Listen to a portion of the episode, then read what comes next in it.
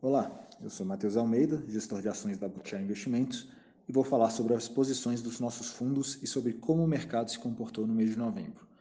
Após alguns meses de alta volatilidade da bolsa, o Ibovespa engatou forte alta e subiu 15,9%. Conseguimos um retorno de 16,5% no fundamental long only e o fundamental long biased, que estava com alocação neutra, portanto, menos alocado em risco, rentabilizou 8,5%. Por conta da aproximação da liberação da vacina, outubro foi caracterizado por uma rotação de ativos globais, saindo de ativos de tecnologia para ativos de valor, que tendem a se beneficiar da reabertura e estavam com preço significativamente defasado.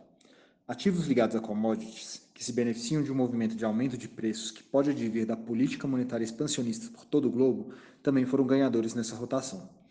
Esse giro pode ser observado na forte entrada de fluxo estrangeiro para a bolsa brasileira, que totalizou mais de 33 bilhões de reais. Esse movimento torna superar o índice no mês uma tarefa difícil, pois beneficia justamente as ações de maior peso no Ibovespa, como bancos Petrobras e Vale, em detrimento das demais, a dificuldade foi agravada pela nossa alocação em companhias mais relacionadas à tecnologia e crescimento, perdedoras nessa rotação, como empresas de e-commerce, é, BTG e B3. Superamos o índice devido a algumas compras que fizemos, tanto por acreditar que o valuation estava interessante, quanto para nos beneficiar dessa rotação global, como por exemplo Edux, Renner e Petrobras, além de uma performance muito forte de PetroRio, que se beneficiou da aquisição de um campo que multiplica significativamente o valor da companhia. É provável que o movimento de rotação continue, pois a alocação estrangeira ainda está relativamente baixa e ainda existe defasagem no nível de preço dos ativos de valor frente aos de tecnologia. Procuramos focar mais no valuation e nas teses das companhias do que em prever fluxos e temas de rotação, mas não deixamos de respeitá-los e de adequar nossa carteira à sua força e probabilidade.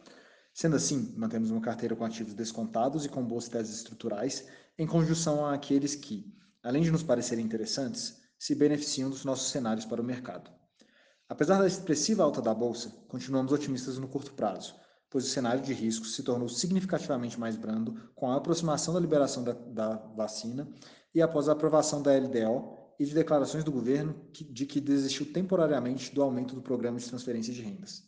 Além disso, a recuperação econômica tem se mostrado robusta, enquanto o cenário de juros baixos e políticas expansionistas pelo mundo continua a se desenhar.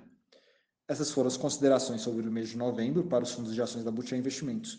Para conhecer a análise completa do cenário, acesse nosso site butiainvestimentos.com.br e leia a carta do mês. Também siga a gente nas redes sociais, arroba Butiá no Instagram e Butiá Investimentos no LinkedIn e Facebook. Até mês que vem.